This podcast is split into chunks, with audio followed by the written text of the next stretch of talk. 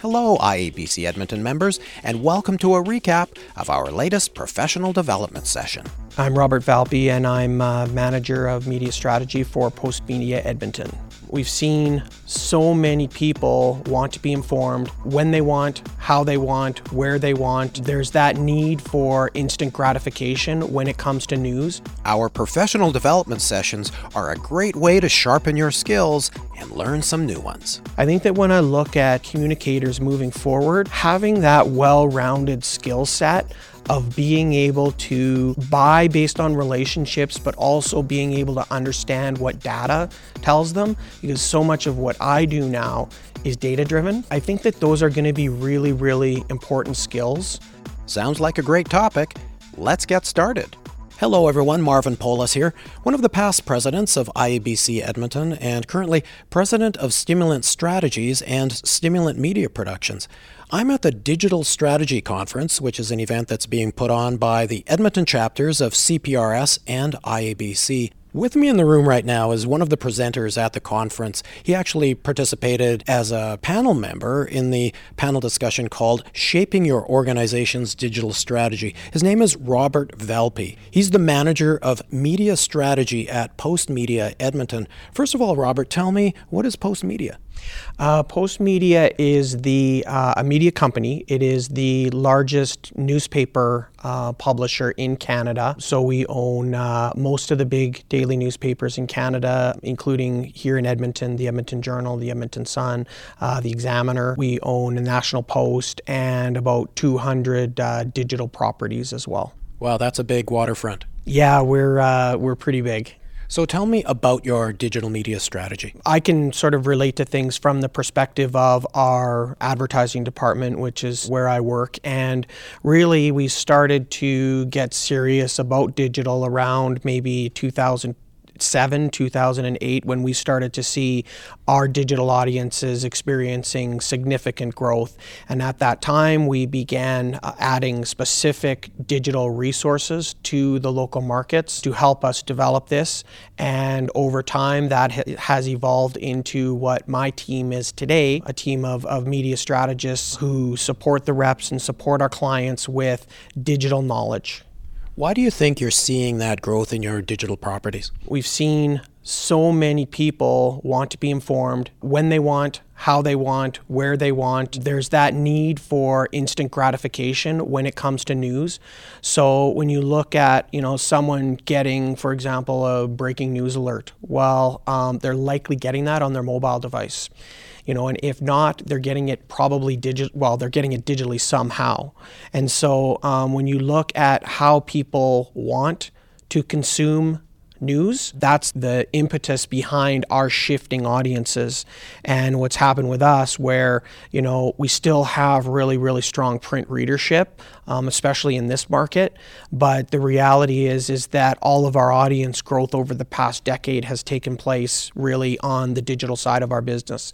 Now, mobile is our biggest audience. Now, it seems to me that people not only want the news, but they also want to know that it's credible, accurate, reliable. Yeah, and you know, ironically, uh, uh, what I've said for a while now is that our brands are our biggest strength. They're also our biggest weakness because we have strong brands. You know, the Edmonton Journal has has been around since 1903. You know, the Edmonton Sun is a very strong brand. The Examiner, all of our newspaper brands are really strong. But from an advertising perspective, businesses tend to still look at us as a newspaper when the reality of it is our digital audiences are as big or bigger than our print audiences. And so, you know, that's where our brands kind of work against us a little bit. So, the topic of your presentation was shaping your organization's digital strategy. What do you think is significant? What do you think you want to note about your digital strategy? The way digital has impacted my organization and my industry in general has made us have to make significant changes in the way that we do business. Our old business models uh, don't work in the new digital world. And so, um, you know, we've had to really shift everything from our product offerings to the solutions that we're able to provide to businesses to, you know, right down to the level of how our media sales consultants do just that and consult. It's no longer the days of, you know, it, it used to be, you know, you'd walk in, you'd put a newspaper down, you know, on the on the desk, on the business owner's desk, and you'd say, okay, what day do you want and what section do you want and do you want color? Those were the tough decisions. Now we have 100 products. You can't do that anymore. And that's not what's resonating with business owners anymore and marketers. So now it's about really being consultative and doing proper needs assessments and understanding what the challenges around these businesses are because we're so many different ways now that we can bring solutions to them. Now, Robert, most of the people here at the conference and the people who are listening to this interview would be working in corporate communications. So, given the lessons that you've learned through your business, what do you think would be some of the key messages, some of the learnings that they would be interested in? One of the things that we discussed on the panel was what types of skills a communicator is going to have moving forward. I watched a presentation um, a few years back by someone at Forrester Research, and what she said was she said that within the um, agency model, she could foresee a possibility of different types of media buyers emerging where you might have one person who's really uh, analytical, really good at math, you know, the kind of person who's doing my taxes right now because I'm not that type of person. And then you could have a very different media buyer who's buying based upon relationships. They're doing marketing agreements, partnership agreements, sponsorships. So they're buying very, very differently.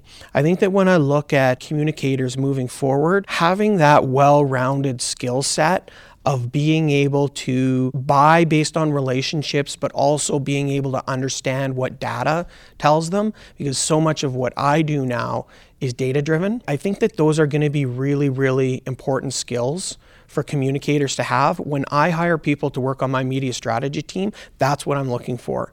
You know, people that can learn quickly, are, are adaptable, and are really well rounded. You mentioned learning quickly, and I guess that's really an important point because the ground is shifting beneath your feet all the time and the for instance the the hot social media tool that's available this year may actually fade away and there may be something that's even hotter next year.